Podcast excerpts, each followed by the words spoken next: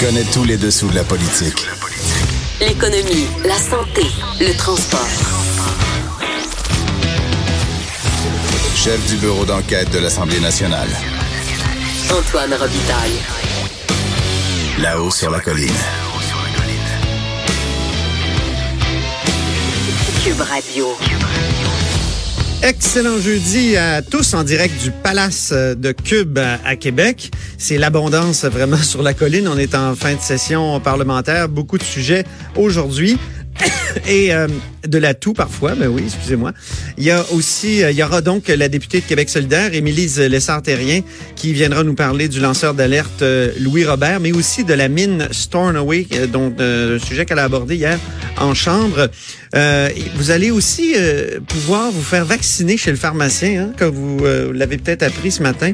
On va en discuter avec un représentant de l'Association des pharmaciens propriétaires. Ils sont assez contents, mais le diable est dans les détails. Il y a beaucoup de choses à régler encore.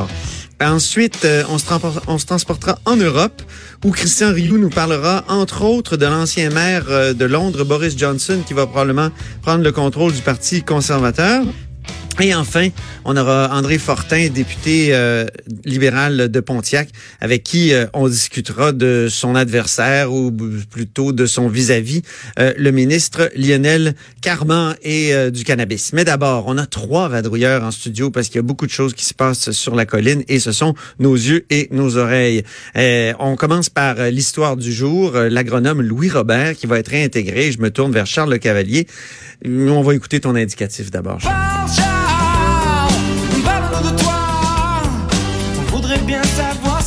Oui, Charles, c'est la première fois que tu viens dans le palace. C'est magnifique. Oui.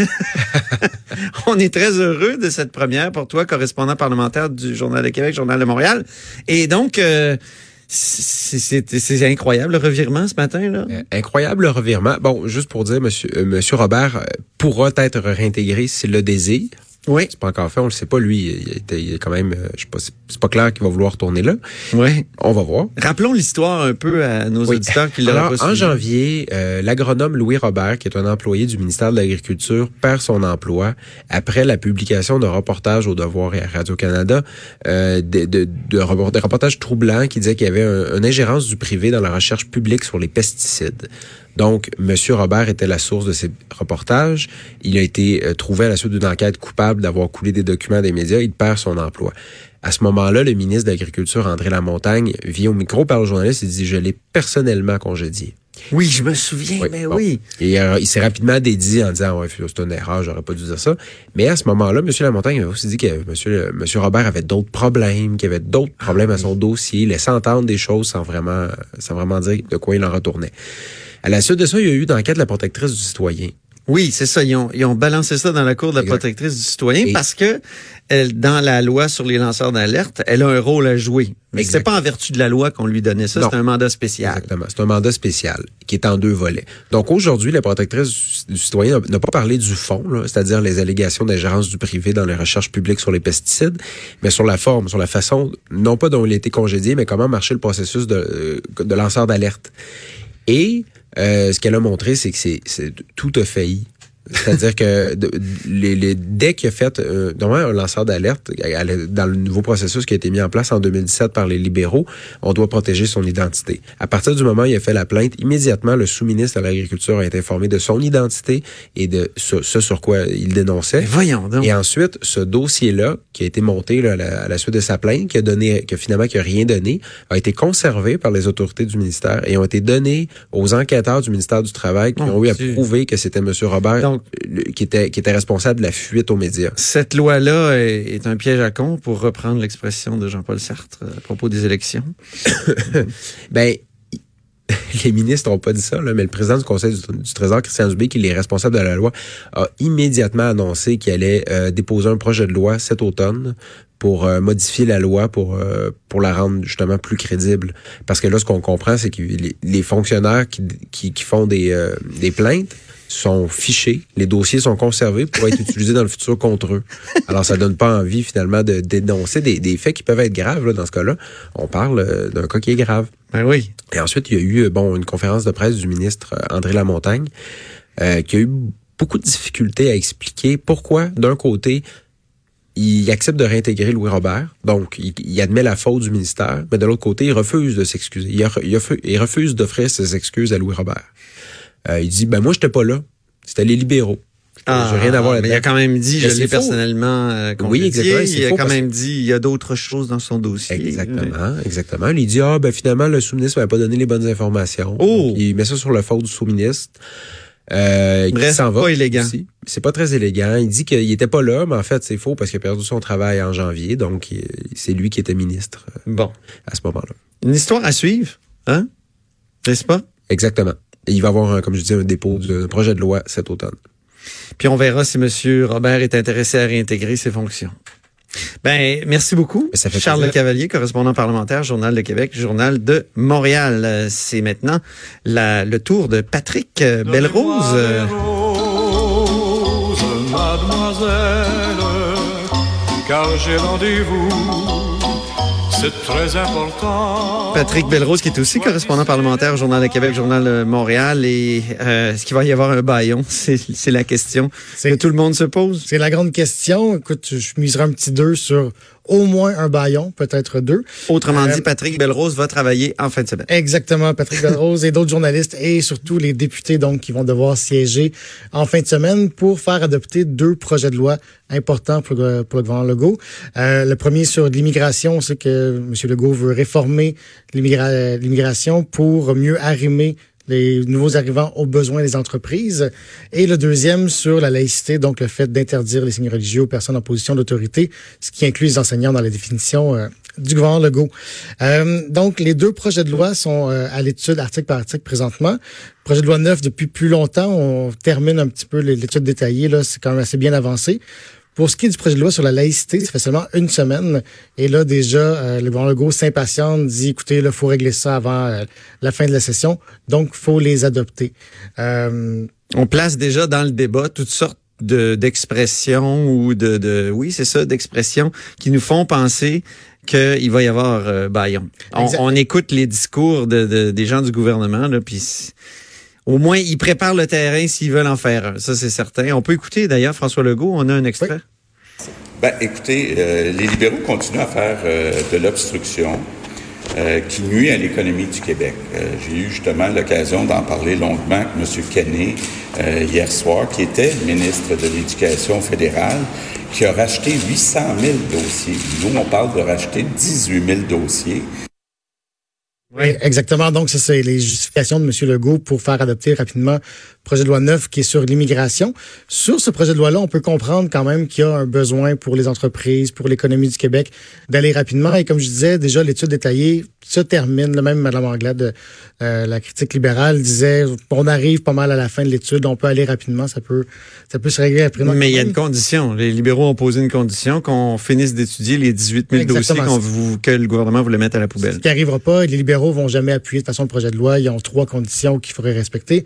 Le gouvernement peut faire adopter son projet, son projet de loi quand même sans la part des, libéraux, donc c'est pas très grave. Sur la laïcité, ben, ce qui arrive, c'est ça, c'est qu'on a commencé à l'étudier une semaine environ. Euh, et ce que les libéraux disent, c'est écoutez, oui, c'est sûr qu'ils vont voter contre au final quand même parce qu'ils sont contre le principe d'interdire les signes religieux. Par contre, si on étudie le projet de loi comme faux, ben, on peut toujours le bonifier, on peut toujours l'améliorer, s'assurer qu'il va être bien appliqué, amener des amendements, euh, ce qui sera peut-être pas fait. En fait, l'étude se poursuit, mais on n'aura pas tout le temps voulu par les libéraux pour étudier le projet de loi comme faux. Moi, j'ai l'impression que ça va s'étirer, cette affaire-là, euh, parce que le gouvernement doit être mal à l'aise d'imposer un baillon sur euh, un projet de loi qui, qui contient des, euh, des dispositions de dérogation. Euh, j'ai l'impression qu'on voudra au moins sauver la face, étudier un peu, les- et c'est ce qui fait qu'on va peut-être, euh, en tout cas, les correspondants parlementaires vont travailler un peu plus longtemps que, Exactement. que prévu. on a l'impression que le gouvernement veut dire on a fait tout ce qu'on pouvait, on a étiré au possible pour donner la chance C'est d'étudier. ça. Et là, s'il faut aller par baillon, on va y aller. Ce qu'on comprend aussi d'un point de vue J'ai jamais vu ça, moi, une session parlementaire s'étirer en juin. C'est vrai? Ben non, ça fait 15 ans que je suis ici, 14 ans, 14 ans exactement que je suis euh, à la tribune de la presse. J'ai jamais vu ça. Et quand je demande, et, et Robert Dutrisac, hier, à qui je parlais du devoir, qui est là depuis 1999, a jamais vu ça non plus. Et quand on cherchait des précédents, il n'y a que la loi 101 adoptée au mois d'août 77. Et là, il y avait vraiment siégé tout l'été. En tout cas, J'ai du mal à imaginer ça. J'ai jamais vu ça. Mais d'un point de vue stratégique, ce qu'on comprend en fait, c'est que le gouvernement veut se débarrasser de ce dossier-là, mettre ça derrière lui, arriver à l'automne, qu'on arrête de parler de laïcité et que soit derrière nous. Hmm. Je suis pas certain que ça va arriver. Il risque d'avoir des contestations judiciaires euh, quand même. Bon, ben ça nous donnera une bonne dernière semaine de là-haut sur la colline avec peut-être des travaux parlementaires euh, non prévus. Merci beaucoup, Patrick Belrose, cor- correspondant parlementaire au Journal de Québec, Journal de Montréal. Je me tourne maintenant vers Geneviève Lajoie. Il y a de la joie. Bonjour, bonjour les hirondelles. Il y a de la joie. Dans le ciel par-dessus le toit. Il y a de la Il y a de la joie. On va parler de laïcité après avoir parlé de l'UPAC. D'accord. Parce qu'on sait que c'est le sujet fétiche de Geneviève Lajoie, correspondante parlementaire, elle aussi au Journal de Québec, Journal de Montréal. Mais commençons par l'UPAC. Oui. Qu'est-ce qu'il y a? Il y a eu un rapport sur l'UPAC? Oui, on avait beaucoup d'attentes. Un rapport du comité de surveillance qui est présidé, je vous rappelle, par Claude Corbeau. C'est euh, l'ancien recteur de l'UCAM. Alors, on, on s'attendait à avoir des, des, des, des révélations sur l'UPAC, le dysfonctionnement qu'il y a eu à l'UPAC, euh, no- ce que nous, on a révélé au bureau d'enquête. Mais non. c'est, c'est, c'est, ça sera pas ça. Qu'est-ce que Euh, c'est que ce rapport-là? en fait, ce qui est très drôle, c'est que dès le début, étant donné, j'imagine, le- le- le- la pression, les gens attendaient tellement de ce rapport-là que dès la première page du rapport, Non. il y a une mise en garde. Oh. C'est très intéressant.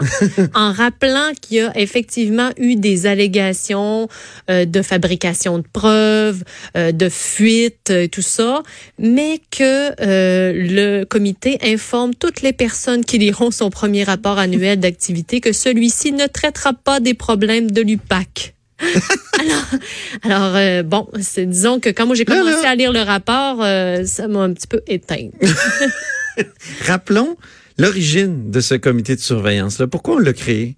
Ben, c'est dans le cadre de, de, de, de, de la transformation, si on veut, de l'UPAC en corps policier indépendant. C'est ça. Donc, on a, on a jugé bon euh, créer aussi un comité de surveillance, puisque là, c'est comme un peu, ça devient comme un peu la SQ ou euh, le, un corps policier municipal.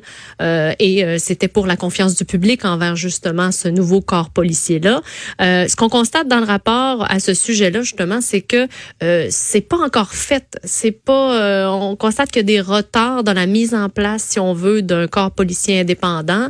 Euh, et justement, le, le, le, comité. Quelqu'un m'a dit, je pense à Alain Laforêt tout à l'heure, qui m'a dit que les, les voitures de police, par exemple, doivent plus être des voitures euh, de la Sûreté du Québec. Il doit y avoir des voitures identifiées UPAC pour vraiment distinguer les deux corps Exactement. de police. Le comité donc recommande une accélération de la transformation euh, pour que ça soit euh, bel et bien fait en 2023. Donc on comprend qu'il y a encore quand même du temps à, s'écouler là avant que ça Mhm. soit fait complètement. Fait très intéressant moi ce que j'ai trouvé dans le rapport là euh, puisque bon, je m'attendais à autre chose mais finalement quand Bon. on regarde le rapport, il y a quand même des éléments intéressants. Au moins. Euh, ben, on sait que maintenant, euh, les, les cibles, si on veut, des enquêteurs de l'UPAC, c'est des bandits à cravate. Oui. On se le cachera pas. Ben oui. C'est parce que c'est des gens qui qui qui qui, qui- c'est des gens qui qui qui euh, voyons, excusez-moi euh, qui euh, euh, font des contrats publics donc euh, C'est prend- difficile à prouver, la Exactement, fraude, mais ce qui est ça, ouais. intéressant, c'est que le comité suggère qu'il y ait plus de enquêteurs qui aient une formation universitaire. Ah ah. Pas seulement des policiers, euh, si on veut, des, des, des- policiers patrouilleurs, hein, euh, qui, euh, au fil des années, au fil de leur carrière, ont fini par devenir enquêteurs, par exemple à la SQ ou dans les corps policiers municipaux, euh, puis qui après ça deviennent des limiers de l'UPAC. Euh, là, euh, ce- selon l'ex-recteur justement de, de l'UQAM, on, on devrait euh, fa- favoriser plus d'universitaires qui, après ça, même, ils demandent euh, même à l'École nationale de police de s'adapter à ça et euh, peut-être de- de- d'offrir un fast track, si on veut. euh, Une voie rapide. une voie rapide, pardon, Antoine, euh, pour permettre aux universitaires qui ont déjà une formation, par exemple, de comptable ou tout ça, parce que souvent, Parce que c'est l'UPAC, dans ça a été chiffres, créé, euh, ça a été créé sur un coin de table. euh, je me souviens, moi, en 2011, si je ne m'abuse, euh, on a pris le premier sous-ministre revenu qu'on avait, qu'on aimait bien, Lafrenière, on l'a, on l'a sacré patron de l'UPAC. C'est le ministre d'utile qui nous l'a présenté à l'époque. On se demandait, il y avait, tellement un accro à l'indépendance fondamentale. Il me semble qu'un organisme comme celui-là devrait avoir.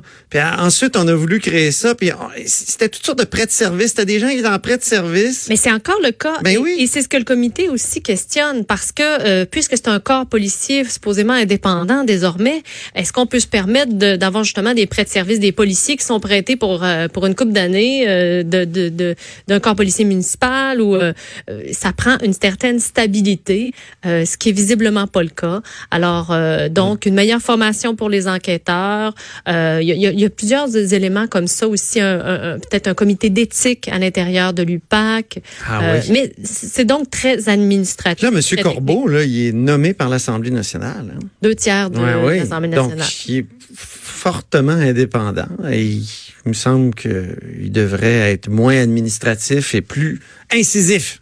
Ben, Il y a toute la marge de manœuvre. Hey, je veux pas te laisser partir. Oui. Donc, on parle un peu de laïcité. bien sûr. Oui. Y a-t-il des Christ en croix euh, quelque part ou qu'y a-t-il de nouveau sur le front de la laïcité, Ben, écoute, le, le- le débat sur les signes religieux. Parce que je vous rappelle que un peu plus tôt cette semaine, Simon Jeanin Barrette s'est lui-même mis un peu les pieds dans les plats en définissant les signes religieux dans son projet de loi, ce qu'il n'avait pas fait jusqu'à maintenant. Et euh, ben là, ça donnait lieu à toutes sortes de dérives, la bague de mariage. euh, là, en commission parlementaire, en ce moment, on est en train de parler de la barbe euh, des euh, Ah bon? hommes musulmans. Ah oui. Euh, oui, est-ce que ça, c'est un signe religieux ou pas? Et M. Jolin Barrette réplique qu'il s'agit de pilosité et non pas d'un objet. Alors, Ça, il euh, l'avait clarifié dès le départ. Il me semble, première conférence de presse, il dit les tatouages Oui, et mais là- euh, ce, qui, ce, qui, ce qui est lié au corps directement, ça, ça ne, ça n'est pas dans, dans la touché mesure par le, où la il n'apportait pas de définition claire, Ah. on se fiait à ce qu'il disait. Mais maintenant qu'il a apporté une, une, une précision, une définition claire des symboles religieux, ben là, les choses changent. Et Ah c'est ce que donc les, les, les, partis d'opposition remettent à l'ordre du jour plein d'anciennes questions euh, là-dessus. Euh, Peut-être juste euh, préciser que oui, euh, les euh, l'association des évêques catholiques de Québec, à Oui. qui euh, j'ai parlé à monseigneur Pierre Murray hier, euh, qui me disait justement que le problème avec ce projet de loi-là, en interdisant les signes religieux, ben on interdit les signes religieux que les gens connaissent. Hein, la croix, euh, le voile islamique, la kippa, tout ça. Mais les, les, les- les signes religieux euh, des petits groupes religieux Oh. ou des sectes, Oh, hein, il m'a parlé du temple solaire. Vous vous souvenez du temple solaire? oui. Bon, ben, c'est c'est- les signes religieux. Je sais pas si c'est un soleil, là, mais est-ce que ça, on va pouvoir porter ça? Alors, il pose la question. euh, Très bonne alors, question. euh, c'est intéressant de voir comment ce débat-là va se finir. On, on est certain que vous allez le suivre. Que tu vas, je sais pas pourquoi je te vois, Ben Geneviève. oui, je comprends pas. Ben oui. Alors, c'est- ben, alors, merci infiniment. Ben, ça fut un plaisir. Geneviève. euh, et euh, restez des nôtres parce qu'après la pause, on reçoit Émilise Lessard-Terrien. On va discuter deux sujets avec elle. Euh, D'abord, la mine Stornoway, une fameuse mine vedette du plan Nord. Puis ensuite, évidemment, le cas de l'agronome Louis Robert.